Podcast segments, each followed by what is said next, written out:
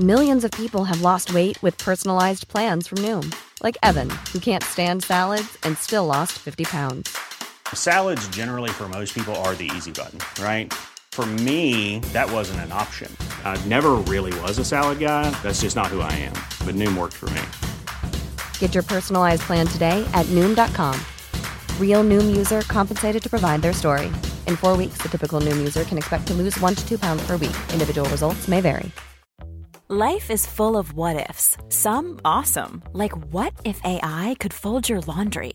And some, well, less awesome, like what if you have unexpected medical costs? United Healthcare can help get you covered with Health Protector Guard fixed indemnity insurance plans. They supplement your primary plan to help you manage out of pocket costs. No deductibles, no enrollment periods, and especially no more what ifs. Visit uh1.com to find the Health Protector Guard plan for you. The Square Ball Podcast. Welcome to the show, brought to you in association with Levi Solicitors. You're not Michael Normanton. That's Rob Conlon. Will's probate conveyancing. You're actually better at it than him. I just feel imbued by his spirit sat here. It's because you're sat in the chair. Yeah, Yeah. I feel more miserable. How, as well. how long though can you banter those three words for? Do you think realistically? I mean, Years, when, it, months. when it comes to flogging Weeks, a joke not to death, yeah, when it comes to flogging a joke to death, this is the home for that. I was going to say, if it's lasted this long, yeah. Uh, it's 15% off on those, what we call the uh, the big three, Will's Probate Conveyancing with Levi Solicitors. 10% discount on your legal fees on everything else. LeviSolicitors.co.uk forward slash, uh, it's not Phil Hay, it's your Phil Hay. it is Monday Club. It's confusing because it's not Monday. We are getting that changed. I do keep asking. But everything takes time, doesn't it? Like Leeds United's performance in the transfer market. Hey, It, boom. Um, it, it makes you wonder if anybody actually phones up Levi's with the right code. They listen to this and they go, "What are we supposed to say?" They phone of good Phil Hay. I'm like, no. Yeah, they got uh, legal services for you, for your business, and you can get the discount 15% Will's Probate Conveyancing.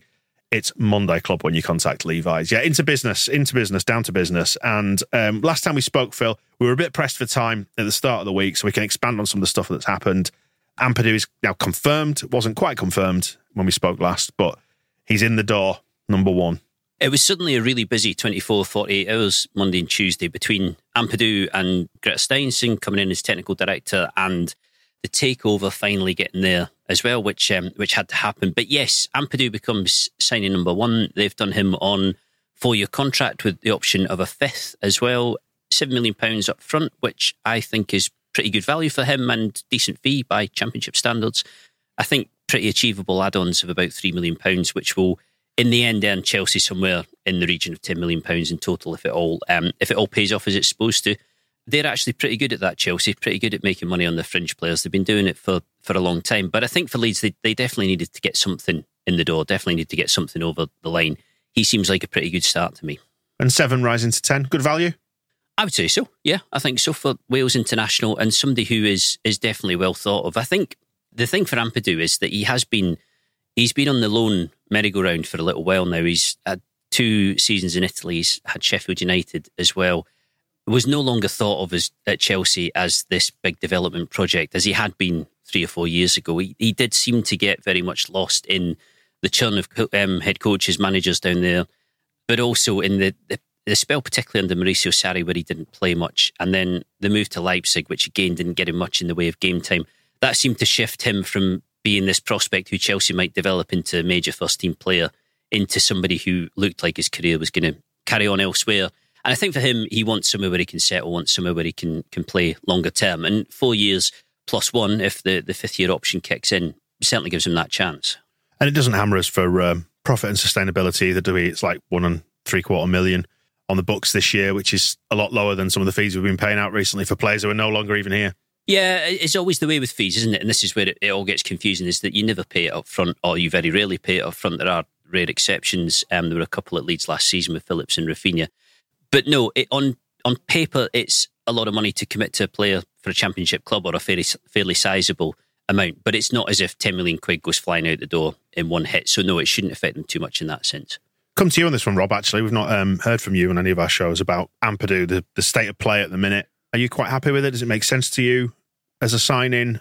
The fee, the sort of level we're shopping at? yeah, I mean, those 24 hours at the start of the week just felt like a big relief. It was like, right, we've signed a player, the takeover's done, we've got a technical director. There was a story about Willie Gnonto not having a release clause. And it just felt like, oh, it doesn't have to be terrifying. Like it's a start of something now that we can build on. With Ampadu, I kind of want Leeds to be signing players in that mid 20s range of 26, 27 ish. Like I think I said on a recent show, like Luke Ayling was that age when Bielsa came in, where they kind of know what it's all about. But Ampadu does have a lot of experience despite being quite young. And I almost like that he's already had setbacks and it's not all just been plain sailing for him. Like a lot of the players we signed last summer, they'd only really known success. And even players like Roca, when he'd been at Bayern, he'd not really played much, but he still ended that with like two league titles and a Club World Cup I was looking at the other day. Same with Kristensen. It didn't really work out for him at Ajax, but he won a league and a cup double. And you think, well, is that really preparing you for a life at Leeds United? Well, three relegations. Well, yeah. Well, yeah. Hopefully it's a bit better than that. We'll see how he copes with the championship because he has been playing in Serie A the last two seasons, and I don't think he's played in the championship yet. But as a start, seems promising to me. Part of the problem for him has been that there's been no consistent framework for what he's uh, for his his career path or what he's supposed to be doing. So every club that he's gone to, as you mentioned, have struggled in their division, and not you know not predominantly because he's been in the team, but they've played in a different way to Chelsea or to the way Chelsea were playing at the time when when he was moving out. So no real continuity tactically or or, or for his development. And I think if I, I was saying this to Michael on the previous show, I think if this was a championship signing, you'd wonder if they were kind of doing the Victor Ortas in the sense of going for somebody who definitely at this stage is not proven at Premier League level. You couldn't suggest that he ha- that he was. He's played in Serie A, he's played in the Premier League with Sheffield United, but that's not the same thing. In the Championship, I think you are actually you are actually investing in somebody who should have the credentials and should have the ability to be good in that league, which is why I, I feel fairly optimistic about this deal. In no way suggesting that on its own it converts Leeds into a strong team and, and a strong squad. They need more than Ampadu alone, but I think it's a good start. I know we don't know how the squad's going to look by the end of the window, but as it stands at the minute, even if we retain some or the majority of what we've got at the minute, it looks, looks like a fairly strong position to my eyes. I don't know if it's just my, my pre-season optimism that's kicking in. I think there's the basis of a really strong team there.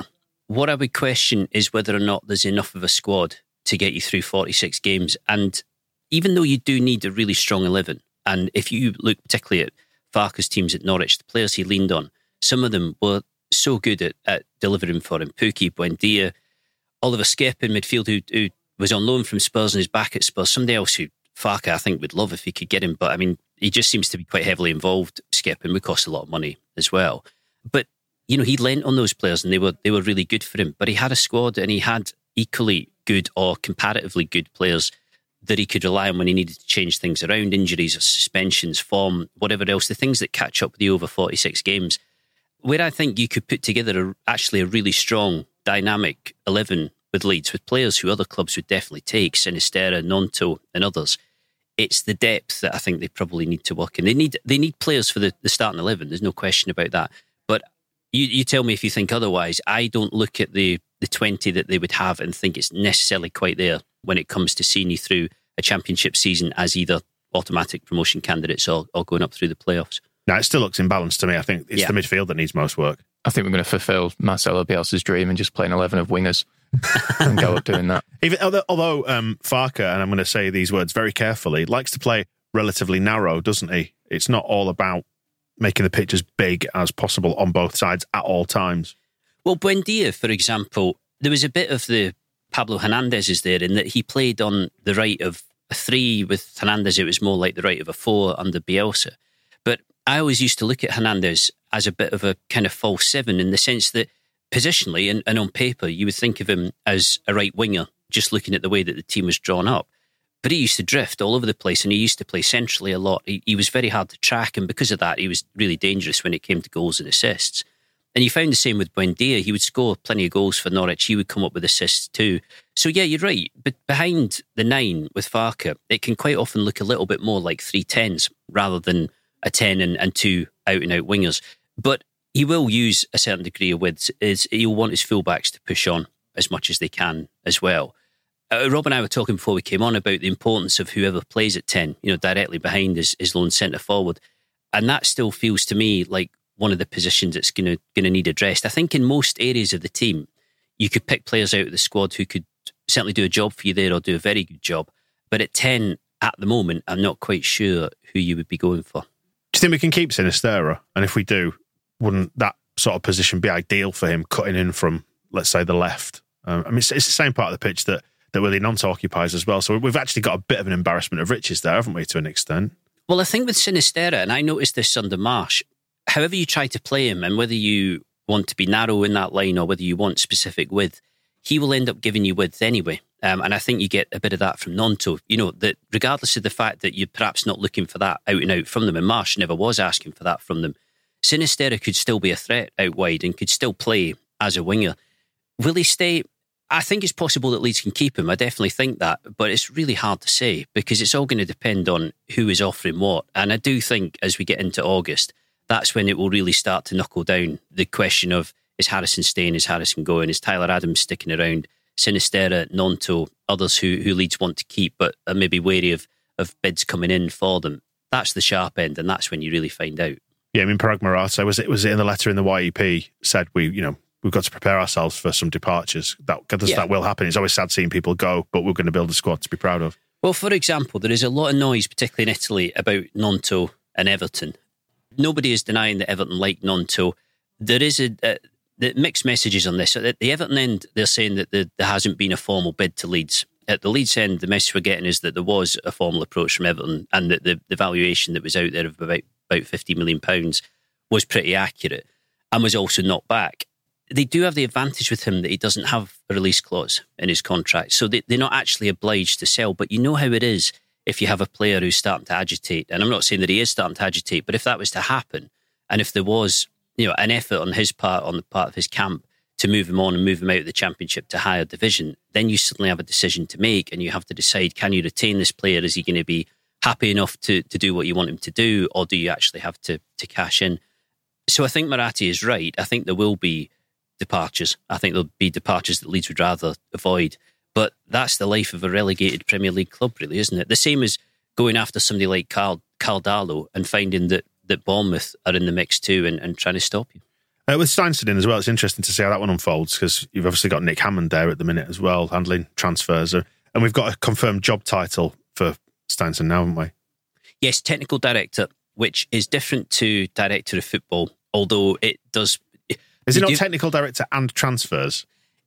Yes, it's a bit like the Judean People's Front, isn't it? Yeah. That all seems to lend itself to being the same thing in, in the same way as that's when, the second Monty Python reference we've had on the shows this week. Yeah, well, in, in, the same way as when Farke came in and we were told he's manager, not head coach, and you thought to yourself, "Yeah, but it's semantics, really, isn't isn't it? There's there's no difference." But actually, I think in his mind, in Farke's mind, there is a difference because in certain head coach models, you have a director of football who pretty much manages recruitment. In some cases, we'll decide which players you're taking. We'll hoist players onto you. We'll, we'll say, this is who we want to sign.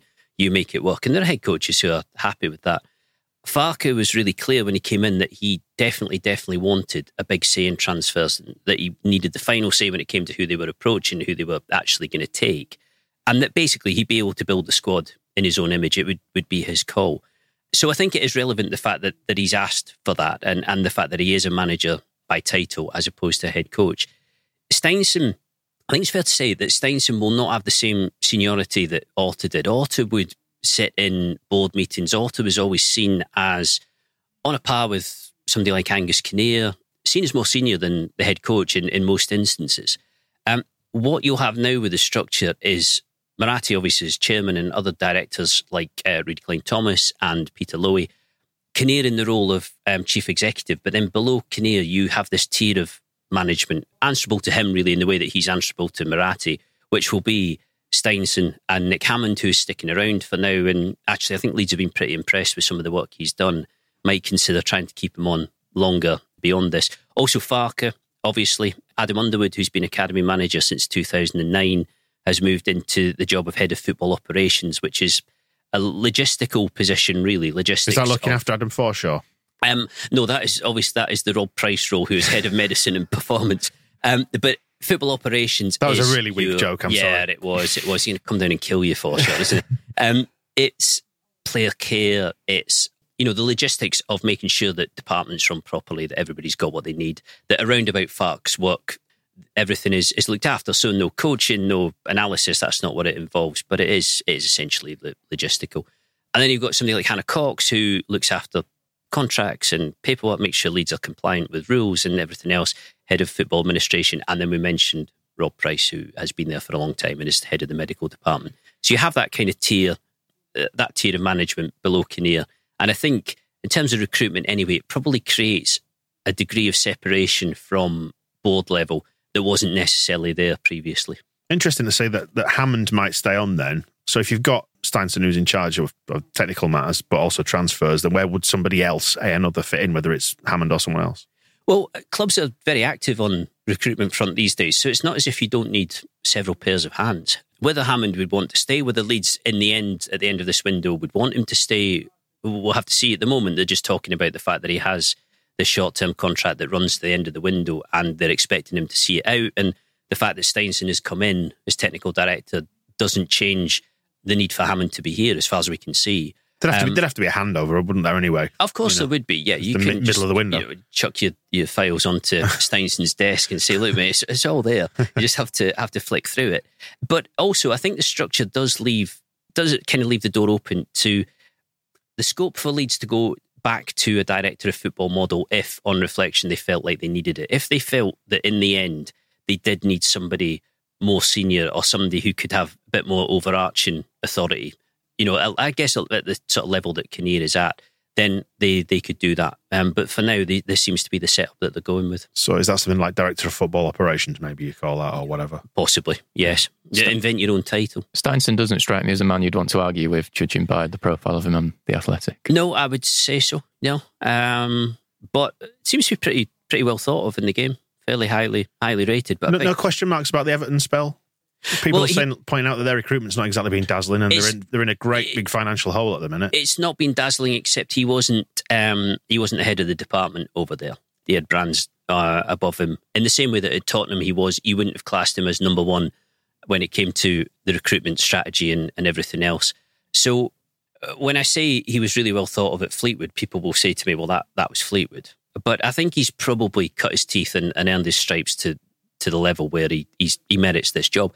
And they did interview other candidates. You know, they did speak to other people, and they clearly think that, firstly, he's right for the job, but secondly, he's right to come in now and make a difference. Because if you go back to the statement when Hammond was appointed, it did say quite clearly, we're in the market for a director of football, and we'd aim to make that appointment round about October in order for them to focus on the January window, whereas, you know, Nick Hammond will look after the business uh, through the summer and up until the end of August. So that was very much in the thinking. But as it is at the moment, it's Steinsson in as technical director.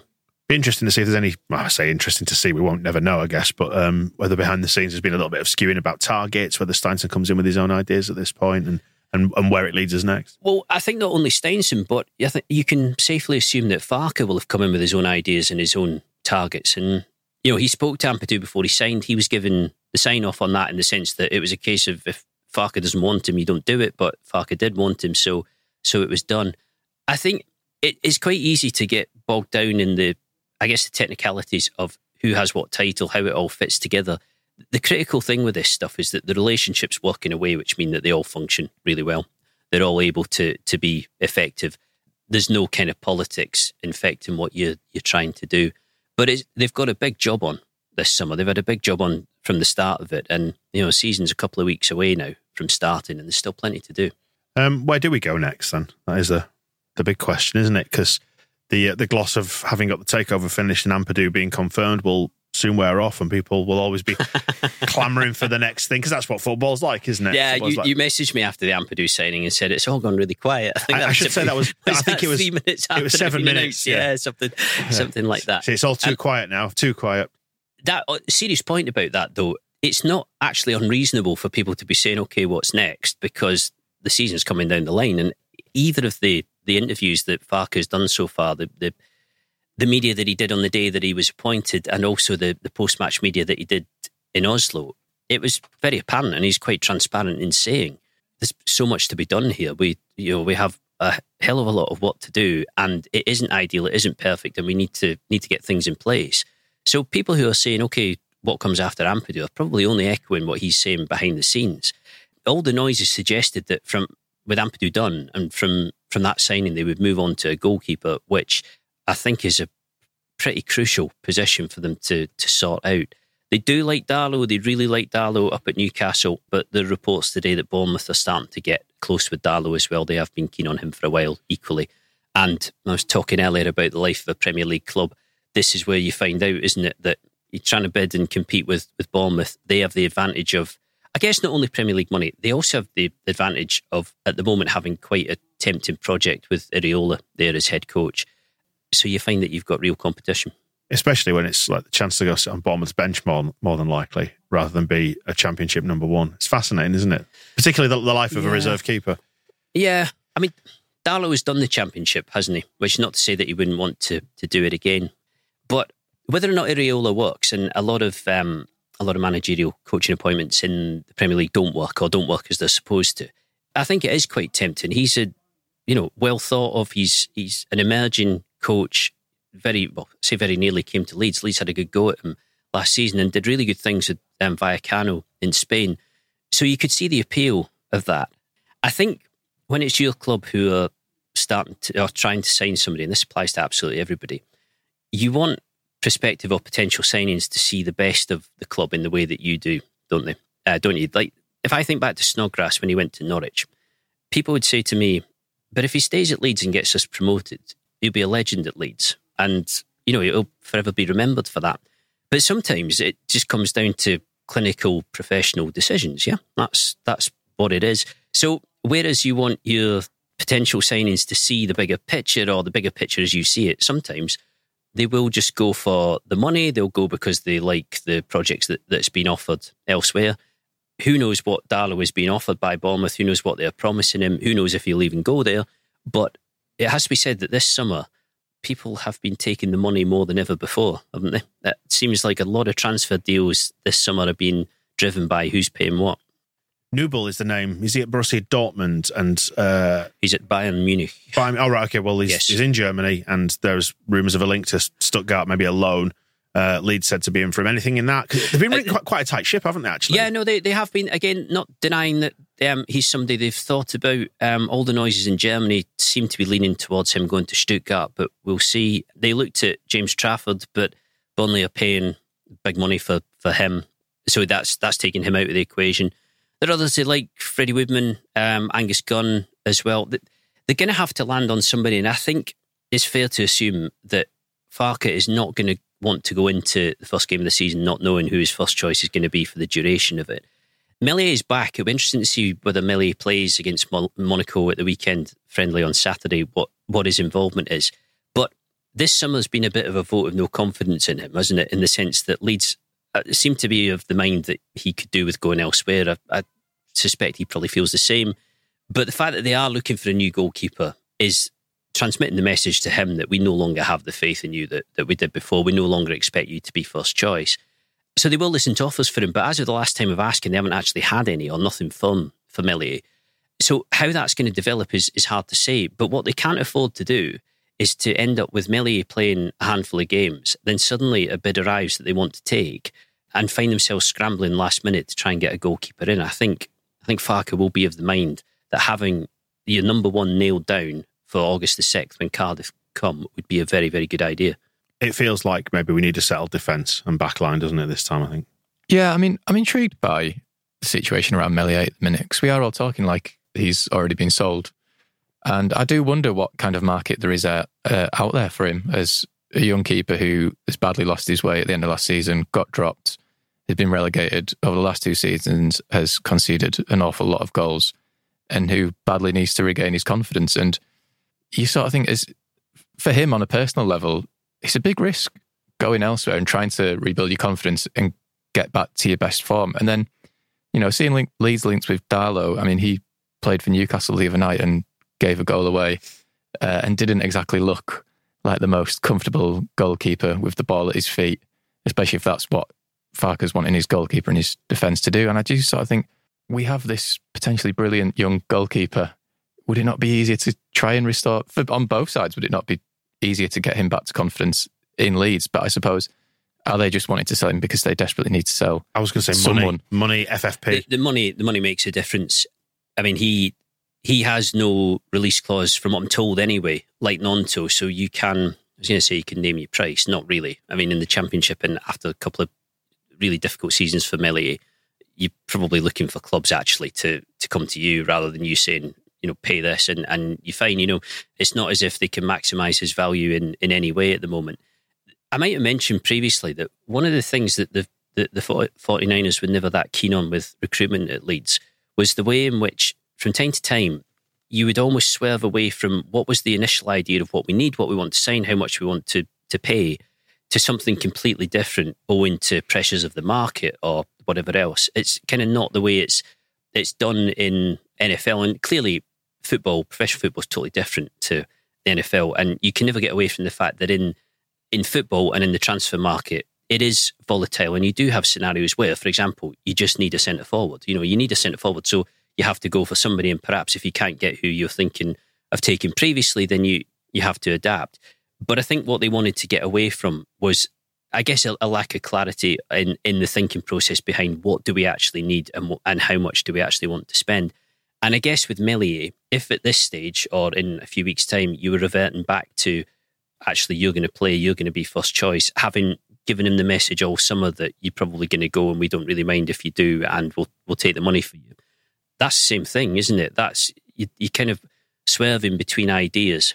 And I think at this stage they really do have to, and I think they will, but they really do have to go for a new keeper because they made it perfectly plain that that's what they want. Yeah, you're right there about not having maybe a clear idea about what they want to do because you think about the example of Cody Gakpo turning into Bamba Dieng, turning into Willie Gnonto. Yeah. And just all the pieces ever shifting. I know it's, it's a difficult see, dynamic. I, I, I, think more specifically as well, that week, the, the programme notes, without wanting to labour these, of saying we're, we're, pretty much okay up front between Rodrigo, Bamford, and Gelhardt to suddenly, no, we're not really, are we? And then you're chasing two, three different people at the back end of the window. I think that's the sort of thing they for want different to, reasons though want to avoid. And yeah. and with Meslier as well, you know, you now run the risk that if you were to turn back to him and say, okay, we're going to give you a go, we're going to carry on with you as first choice, and then it doesn't work well or it doesn't look great or you start to to doubt it again, then you really are going going round in circles. And the fact that it's been kind of you know it's kind of been laid out as one of the positions that they, they do want to recruit in tells you everything.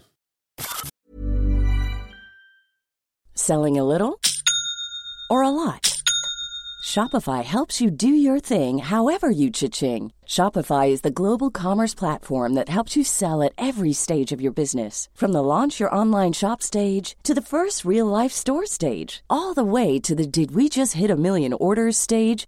Shopify is there to help you grow. Shopify helps you turn browsers into buyers with the internet's best converting checkout. 36% better on average compared to other leading commerce platforms because businesses that grow grow with Shopify. Get a $1 per month trial period at shopify.com/work. shopify.com/work.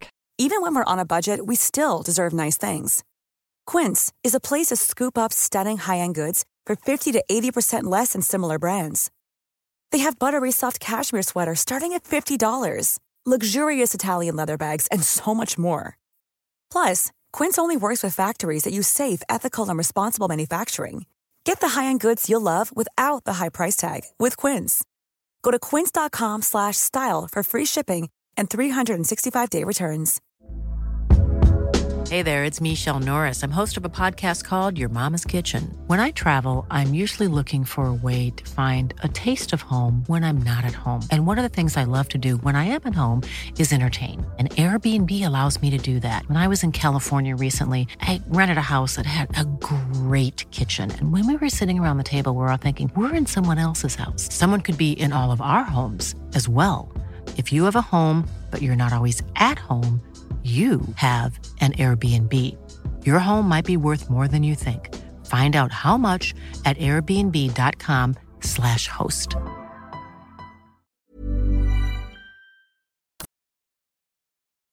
Into midfield, returning to that point, and the fact that I, I suspect we need greater reinforcements in the middle of the park, particularly because Farke likes to do a lot of short passing, doesn't he? Interchangeable passing through the middle. So you need people who can do that.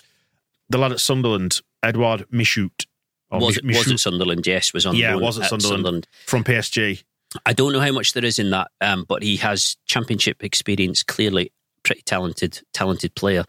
The midfield's weird, isn't it? Because it's still not totally clear how that's going to figure out. They they they'd looked at re-signing Adam Forshaw on a deal that was reduced, you know, was kind of reflecting his injury issues, but that hasn't been agreed yet or hasn't been signed yet. And people have seen the story in the Daily Mail earlier this week about Saudi interest in him, which is genuine. Other other alternatives for him.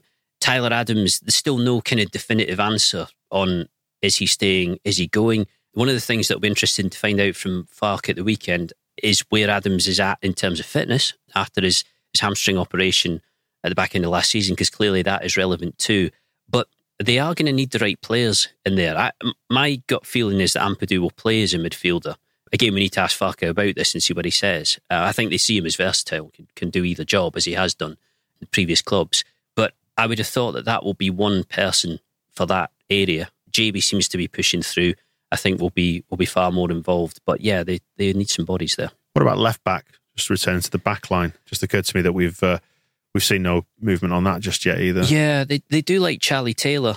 Again, this is this is where we need to sort of quiz Farke a little bit because Firpo is still in the building. Didn't play in Oslo because he had he had picked up a bit of a knock. That um, comes as a surprise, Phil.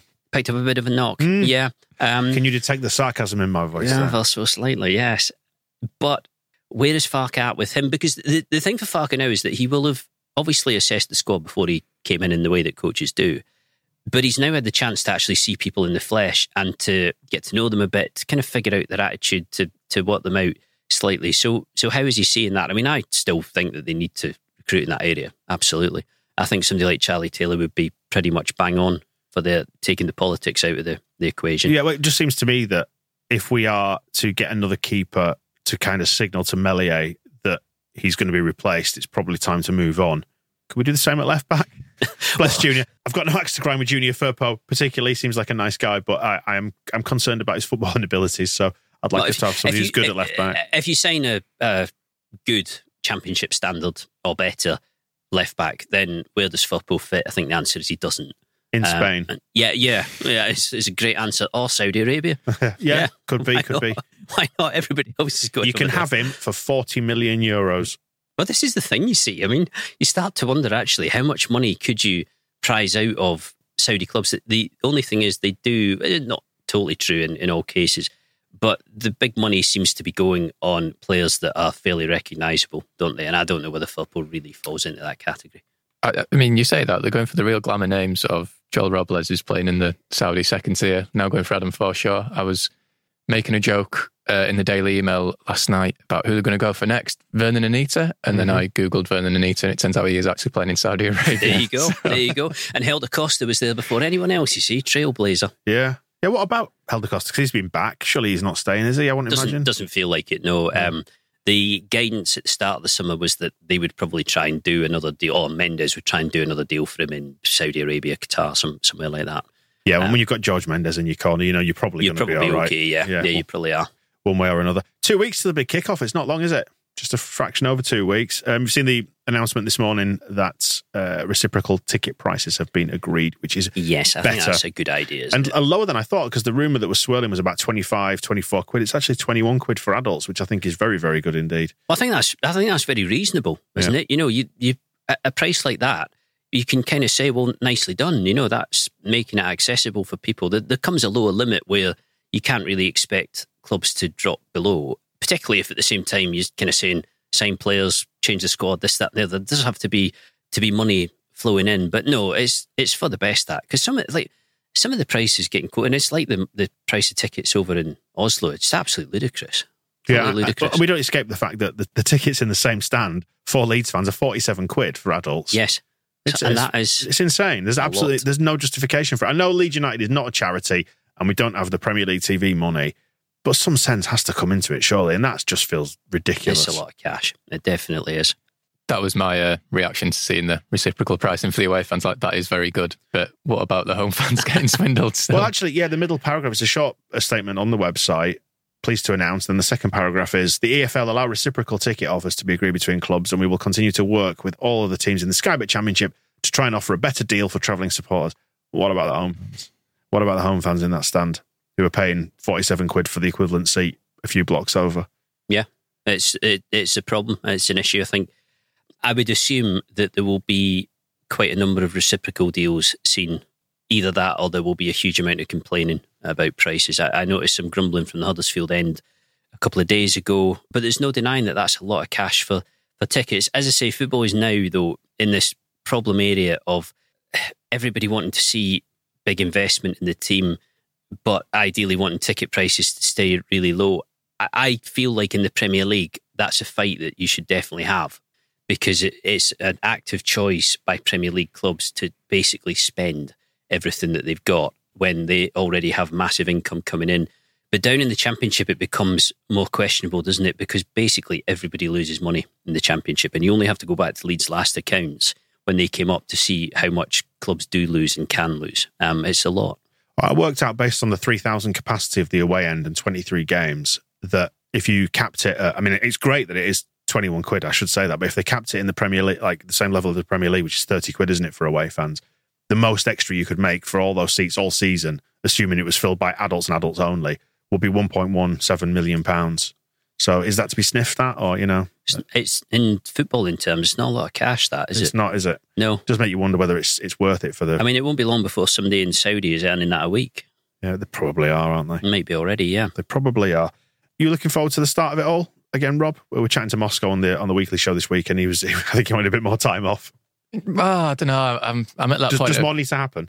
Yeah, but I'm at that point of pre-season now where I'm like, if I could just wake up and it's the Cardiff game, I'd take that, and we could just find out who's playing for Leeds.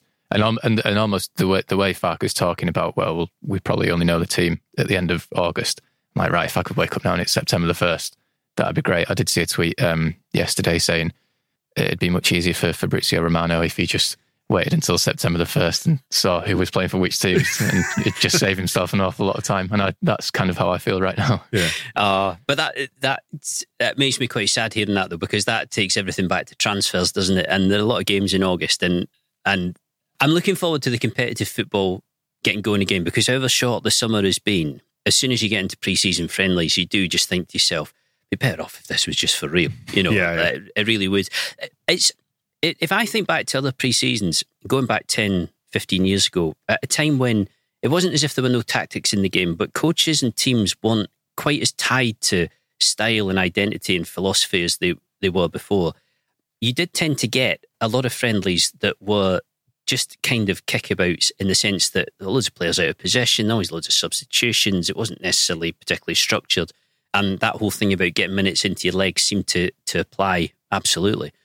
Whereas with Farke in Oslo, you could see straight away some of what he was trying to do and some of how they were they were working tactically. And I think I, I suspect at some point you're probably going to ask me what do we expect of the Monaco game. I think we'll probably see much of the same from Leeds. It'll be passing out from the back. It'll be the same kind of um, four two three one system unless he, he really surprises us. And I think on that basis, we'll be able to kind of gauge how it's working in comparison to how it went in Oslo. I mean, you're not going to be able to draw definitive conclusions, but these these friendlies are definitely worth watching.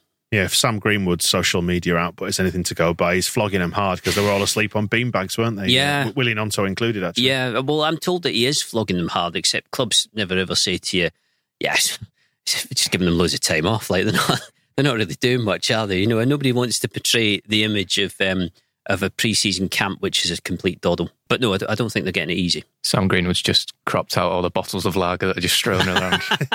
Absolutely hammered. Uh, well, Rob's here today, and Rob's in his um, his Castellon shirt, which you acquired in Castellon when you went to see Pablo, and that um, neatly ties into the fact that Pablo has retired now, hasn't he? Bless him. I think probably Raphinha aside, my favourite player of the modern era. oh, he's, he's well above Raphinha for I me. was going to say Raphinha aside. Surprised you said No, I'm that. not. I'm not necessarily putting Raphinha at the top. I just I hadn't thought. I don't thought- think I, I had to think about it in the car on the way here this morning. I thought, Oh, it's totally legitimate to yeah, pick somebody else. no, yeah, who, who do I love from the modern era? And I love Pablo, and I really liked Raphinha as well. And I, I didn't think to separate them. And what separates them? I just thought those are the ones that have really captured my my heart, if you like. you, you can't knock success, can you? And I think Pablo, he, he just elevated himself by just doing what he did when he did it and when it was most needed. Whenever Leeds, for about three, four years maybe, he, he just carried Leeds in the moments when they really needed some inspiration. It was, it was always him, wasn't it? It was, yeah. And I go back to when we did the Phil Hay show, Phil, and we went up to Thorpe Arch and we spoke to Pablo. and just being in the same room. He's a lovely Same- fella, yeah. isn't he? He really is. It was it was great and very rarely gets starstruck, but with Pablo, he's just got that. He's got an aura about him as Pablo, It's like a it's the magical aura. Is El Mago, isn't it? He he. Um, when we spoke to him, he said, "Well, we asked him, how do you do what you do? Mhm. How is it that you Partic- have that?" Particularly the passes that that you shouldn't be able to see. And not making a mermaid from thirty yards. And Yeah, I mean, I always think of the Harrison goal, though. You know that that ball from deep, and in a game that he did a really good job of of settling Hernandez. You know, which of- which game was that? Sorry. Uh, it did. I'm pretty sure this was during the COVID running. The Leeds beat Fulham three 0 at Elland Road. Have I got that right? I think I have. Yes, when he sort of chipped it over the. That's right. So, so yeah. the, one of the goals in that was a blind pass to Harrison, who was running about 20, 30 yards in front of him. That high ball over the top, which seemed to be one of those Ah, yes. that you could only do if you knew what you were doing. So, therefore, when we went to see him at Thorpe Arch, the question was, how do you do it? And the answer seemed to be, well, I just kind of do. yeah, well, um, it, it was. I see. I see the what pi- I geniuses see- tend to say, He isn't said, it? "I can." Yeah, he said, "I can see the pitch ahead of time. Almost, he knows where everyone is. It's almost like a a, a sixth sense. Yeah, you I, like. I'm, Yeah. I'm, I'm doing him down there actually because what he used to say was, uh, or what he did say to us was that he used to just constantly scan and monitor the pitch. So he's always looking before the ball was coming to his feet. He was always looking at what was around him. So, or you know, further up the pitch, so he knew exactly what he could try to hit. Which wasn't to say that he was always going to be able to hit it, but that one stands out particularly as. I mean, I you could actually do a great montage of Hernandez's ludicrously good passes. There's a fantastic one, um, I think against Burton Albion, where he plays a ball from the the touchline in front of the dugout. He's basically on the halfway line, through, through about four or five players into the run of Doukara, who bless his cotton socks, looks like he's dragging a caravan at the speed he's going. You know. But gets brought down and, and leads um, leads win win a penalty. But there was absolutely loads of that. Just ridiculously good balls, assists, whatever else, where you thought we're actually it, this is a, a quality player anyway, you know, a really classy player, but we're actually seeing the best of him. You know, Yeah. the best of his career were those two seasons, 18, 19, 19, 20, when I think either side of that, there were periods where it was more difficult for him. Certainly the initial spell under Gary Monk was hard for him to settle until he, he, he did. And then obviously the Premier League season uh, after promotion was not a great one for him at all. He, he wasn't involved in much. Him and Bielsa had that to do during the Leicester game. But 18, 19, 19, 20, I said on Twitter, he's just a total force of nature. Everything he did was fantastic. that it's the pass at Stoke for me. That's the one. That's the moment. You know, the one for Dallas to run onto. Yeah. It's it could have been measured with a slide rule in terms of its perfection. It's one of those goals that I, I every time I look at it, I watch it and I kind of ache for how good it is. Yeah. There was another one against in the Cardiff game, which the one where we went 3 0 up and blew it and drew 3 all. But I was sat up in the gods in the East Upper for that game. And I think it was the opening goal for Helder Costa where Leeds broke and Pablo got the ball on the right and Helder Costa's the complete opposite side of the pitch. And because we were up in the gods, we almost had like a bird's eye view of the pitch. It was like like watching Subbuteo. it was like playing FIFA or something. And you sort of think, yeah, pass it there, pass it there, he's in. But obviously, he's in the chaos of a game. He's on the pitch level, is on the opposite side of the pitch. But he just played it first time, and Costa doesn't have to break stride. And it is that thing of, That was phenomenal. That that was. how yeah. have you seen that? And, you Yeah. know, I can see it up here, but I can see the whole pitch. Because I'm going to say, if you've ever been um, down at pitch level and watched a game from right at the very, very front, it's a completely different view. I often Oh, wonder. massively. I Yeah. often wonder how coaches see what they see from from down there because I can just see a sea of bodies when I'm down there. 'Cause I never, I never like being that low down. I like being slightly higher back where I can sort of scan it, like you say, and watch it like be like FIFA. Well, certain FA Cup games, Accrington being one last season, because the press box tends to be quite small, you have to spill out of it. So we were virtually on the front row of the stand at Accrington, which means that, and- you do have certain pitches as well, which rise, they kind of slope down once you come up. Yeah. Yeah. Um, so you can find yourself at a really low level, and it is extremely difficult to see what's going on clearly. And it's also difficult to know when a ball is hit, particularly a long range pass, at the moment it's hit. If you're high, say in the gantry, like Moscow at, at Elland Road, you can tell straight away if a ball looks like a good one because you've got a full overview of, of everything. But down at that level, you really can't tell. So it used to fascinate me that Bielsa would watch on a stool because what you're doing by doing that is taking yourself down even lower. And Villas-Boas, when he was at Chelsea, used to do this thing where he watched the game crouching down and he used to say, I see it better that way. I was never, never quite convinced whether that was just a, the massive bluff or, or what. But Bielsa seemed to be able to read the game despite not having that. I mean, he, would never ever go to the director's box or go to the press box. Steve McClaren, when he was at Derby, used to always spend the first half sat up by us in the the, um, the press box to, to see everything. And you're right. Some of those, I, I guess, some of those passes from Hernandez, and I remember the nutmeg he did against Charlton, which was from about five, six yards Yeah. away. You know, it's like so far away that it should have been physically impossible for somebody in front of him not to have just put their feet together and, and blocked it. I guess you just have to trust your instinct, don't you? And trust that you can can do it. But none of it was ever by chance. And I think when we spoke to him and he was talking about looking at what's around him, always trying to have his, his head up and be aware of what his options are before the ball comes to his feet. When you went back and watched some of the goals, you really started to understand what he meant. The only thing is, I don't think you can you can try to teach that, but I think you're either good at it or you're not, aren't Yeah. you? And it, there was just that feeling with him when we were chatting to him of him saying, "It's just something I'm able to do."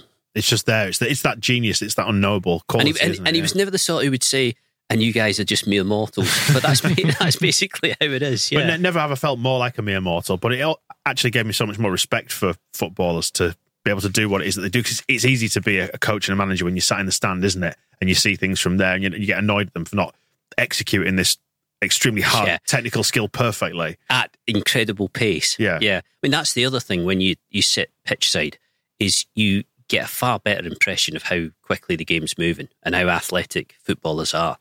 And you know how you know in the way that you get frustrated towards the end of a game when a player looks like they're they're blown out and they've they've got nothing left. If you actually watch how hard ninety minutes of football is, you totally totally understand it. But I mean, his his last season at Leeds was a really difficult one personally as well. He was saying that his his wife was pregnant at the time and they were very concerned about whether they were going to lose the baby. She was back in Spain. He was in England. I think it, it was all it was all quite tough. And although I think the the return to Castellon was as much as much a result of how little he'd played and the fact that you know in that little period things between him and Bielsa hadn't been fantastic. I think personally it was a good move for him as well. And they, you know, they were his club. They are his club. Yeah. Yeah, and you've seen it right through to the end with them, which is, is a nice way to bow out, isn't it? I was going to say, I think, I think when it comes to Pablo's genius, I don't know if much like the Bielsa era. I guess was he was he the the symbol, the totem of that? I didn't appreciate it fully until we've now had a little bit of time and distance placed between us and it.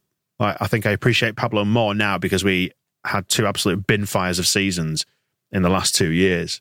I, th- I think I, I think I did. I think it's, it's sometimes hard to appreciate things in the moment. I guess. I, I'm saying. suspect that's probably more true of Klich for me than Hernandez. I, I, I mean, there are quite a lot of players who bounce out of the Bielsa era as being emblems of it. Hernandez definitely one. Klich is is absolutely one as well. They're they're the two that really come to mind. But you could equally say the same of people like Ayling and others. You know, but I think with Hernandez, I remember when we went to the the Charlton game because the title was won and we'd written about a thousand pieces about promotion and Bielsa and everything else. The desk said, "What do you want to do?" And I said, "Well, I'm going to do a piece on Hernandez because I have a sneaky feeling that we've." Like we've absolutely seen the best of him, but I have a sneaky feeling that we might not see this from him again. Like the Premier League's going to be difficult. He's, you know, he's starting to to get on a little bit now. Will he play that much? Will he be as as effective? And I read that back, and it was kind of saying this has been this has been amazing watching him. Like it has been, you, you basically seeing somebody peak in front of your eyes, even though a few years earlier he'd been in the Middle East and, to all intents and purposes, looked like he was kind of wrapping up his his career. And then lo and behold, Leeds do him for not an awful lot of money, and he is, I think, the absolute star of the of the Bielsa years. do you fully appreciate him and oh, well, gosh, because you made your trip to Castellon, which, by the way, is on a great um, extra ball episode for members, subscribers. Go go find that because you were just totally fangirling. Yeah, you said about being starstruck, and it's weird because you you do meet footballers, and it's like, oh yeah, you're just like a guy, aren't you? Yeah. And even and he like he's very unassuming. He's he just came out with his wash bag under his arm. But me and my friend Sam, who I went with, we were stood around waiting for him for about half hour. I felt sick. I was like, oh god, like because he, I just adore him. He's my favorite ever footballer. But um, and then yeah, I, I we got a photo with him, and he was so lovely. He just chatted with us for like 15, 20 minutes. Uh, and kept thanking us for coming. But yeah, we got a photo with him and I put my arm around him and I could feel my arm shaking. And he could definitely like recognize that as well, but he was just dead nice about it. But then I looked over to my friend Sam who was taking the photo and his arm, his hand was just like out of his phone. It was just pathetic. But um and we Thank you, Mr. Hernandez. Yeah. and we really um like we we walked out and we just like didn't even speak to each other for ten minutes. We were just like awestruck, and then we both broke the silence by just sort of swooning. We just kind of went, oh. it was yeah, it was, it was so nice. But that that's because of the way it kind of ended for him for Leeds that it was in lockdown and um, he didn't really get the proper farewell. And that last season was a bit disappointing for him. I did like I just felt compelled. I was like, I have to see him play again. And when he when it, he announced that he uh, retired the other day, like I was genuinely sad, but also I was just so happy that I got to see him play one more time. And you know, you could tell that physically he was slowing down, and it wasn't the greatest standard. But there was a moment in the second half where he did right in front of us. He puffed his cheeks out and nutmegged someone, and it was just like, yeah, that That's that's been worth the whole trip. Like, uh, You- You can retire from being a football fan at the point. yeah, exactly. Well, it's been Isn't it- terrible since I then. so really, how- I really love, I, I really love how you describe it like that because, and that's what the point I was getting at about maybe the last couple of years placing him and the Bielsa era into context. Because I can't say since Raphinha there's been anybody who's made me go like that, who who makes who would make me swoon and think you're just there's something unknowable and genius like about you. The, the very salt of the earth, though, you know, his. Because I went over and did a piece on Castellon uh, shortly after we launched. I think it was 2019, and it was about the fact that um, Hernandez had been involved in, the, and his dad had been involved in the takeover of the club. But they were pretty much bankrupt and, and about to go out of business. And you know, his his parents live in a really nice but pretty modest three story house just not far from the stadium. Hernandez lives locally. His wife, who is just sort of casually the sister of Sergio Garcia, same again. Like, there's no kind of celebrity edge with them at all. They just, she once said to me, like, Hernandez is super, super proud of his roots in Castellon. It's the only place realistically that he would want to settle when he retires. And there was always a high chance that he would go back there because he does think a lot of the club. And you go, like Rob will know this, and the stadium is in no way the Etihad or the Emirates at all. You know, it's really old. It's proper, like classic lower league Spanish ground. They get a really good support actually to, to Castellon. But you, you got the sense of a club that was kind of being not run by mates, but it was it had a kind of and, and this is a compliment. It had a kind of amateur feel to it in the way that everybody operated. But one of the staff members there was a friend of Hernandez's, and they were they were kids together growing up. Um, they they played at Castellon together when they were young, and he's long since retired. But he said to me this back in 2019. He said, "I I look at Hernandez playing for Leeds at the moment and what he's doing, and I just think." You have to be joking. Like, how are you? How are you still able to to do this? And and why are you still so good? And some a few people have said to me, "Yeah, but it was the championship." And my attitude to that is just, who cares? Really, it doesn't doesn't matter. Does it? Like seeing quality football and seeing quality moments is kind of irrespective of the level that it's at, and it doesn't have to be the World Cup final in, in order to be to be relevant. And I think that was really true of Hernandez. That's very true of I think the season that's coming up because I know that Farke likes to play decent football. That's maybe I think where my my anticipation for the new season is coming. That finally we'll see a return to something like possession football, which just turned this crowd on so much, didn't it? When when Bielsa was here, and it doesn't have to be exactly the same. But if we can see some nice football, some nice moments, some good good moves that make you go, "Oh, that was lovely." That's all I really want more than anything. I hated the Premier League.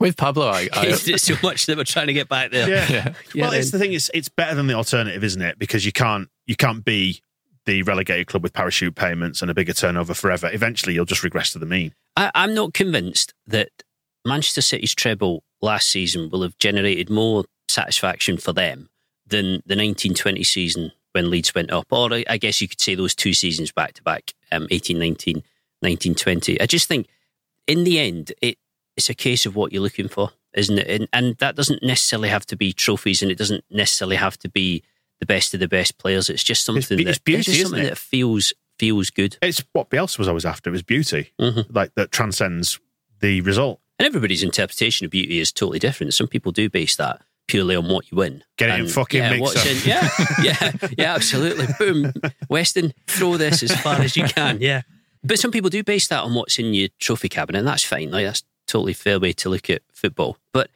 I guess if you follow Leeds, or if you go further down and you follow Hearts, as, as I do, you're not going to get many trophies, are you, in the grand scheme of things? And especially not now, now that you need mega, mega money to, to win them. So you have to find your pleasure in other ways. Right, Monaco at the weekend. We don't need to say a great deal about that more than we've already said. I think that uh, it's a friendly. It'll be played out like a friendly. Maybe. There'll be a result. Some Yeah. players will play. You after that? Yes. On your yes, doorstep, going to that. isn't it? Yeah, up the road. On Yeah, your doorstep. Good. Um, so, should we have a chat on Monday about that and reflect on what absolutely. Like yeah, it can see- be our first proper Monday club, fifteen minutes. That is done on a Monday and, And it's done you- in fifteen minutes. And then you are pissing off for uh, for about ten days. Yes. So there will be Monday's show where we'll reflect on Monaco. Then you're away the day after, back in time for Cardiff. We said we'll maybe try and sort out something that morning. Um, yes, you know the drill. It'll all go off.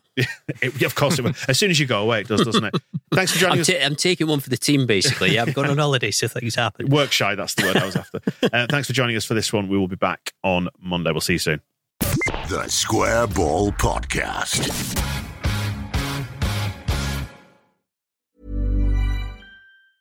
Planning for your next trip? Elevate your travel style with Quince. Quince has all the jet setting essentials you'll want for your next getaway, like European linen, premium luggage options, buttery soft Italian leather bags, and so much more. And is all priced at 50 to 80% less than similar brands. Plus, Quince only works with factories that use safe and ethical manufacturing practices. Pack your bags with high-quality essentials you'll be wearing for vacations to come with Quince. Go to quince.com slash pack for free shipping and 365-day returns.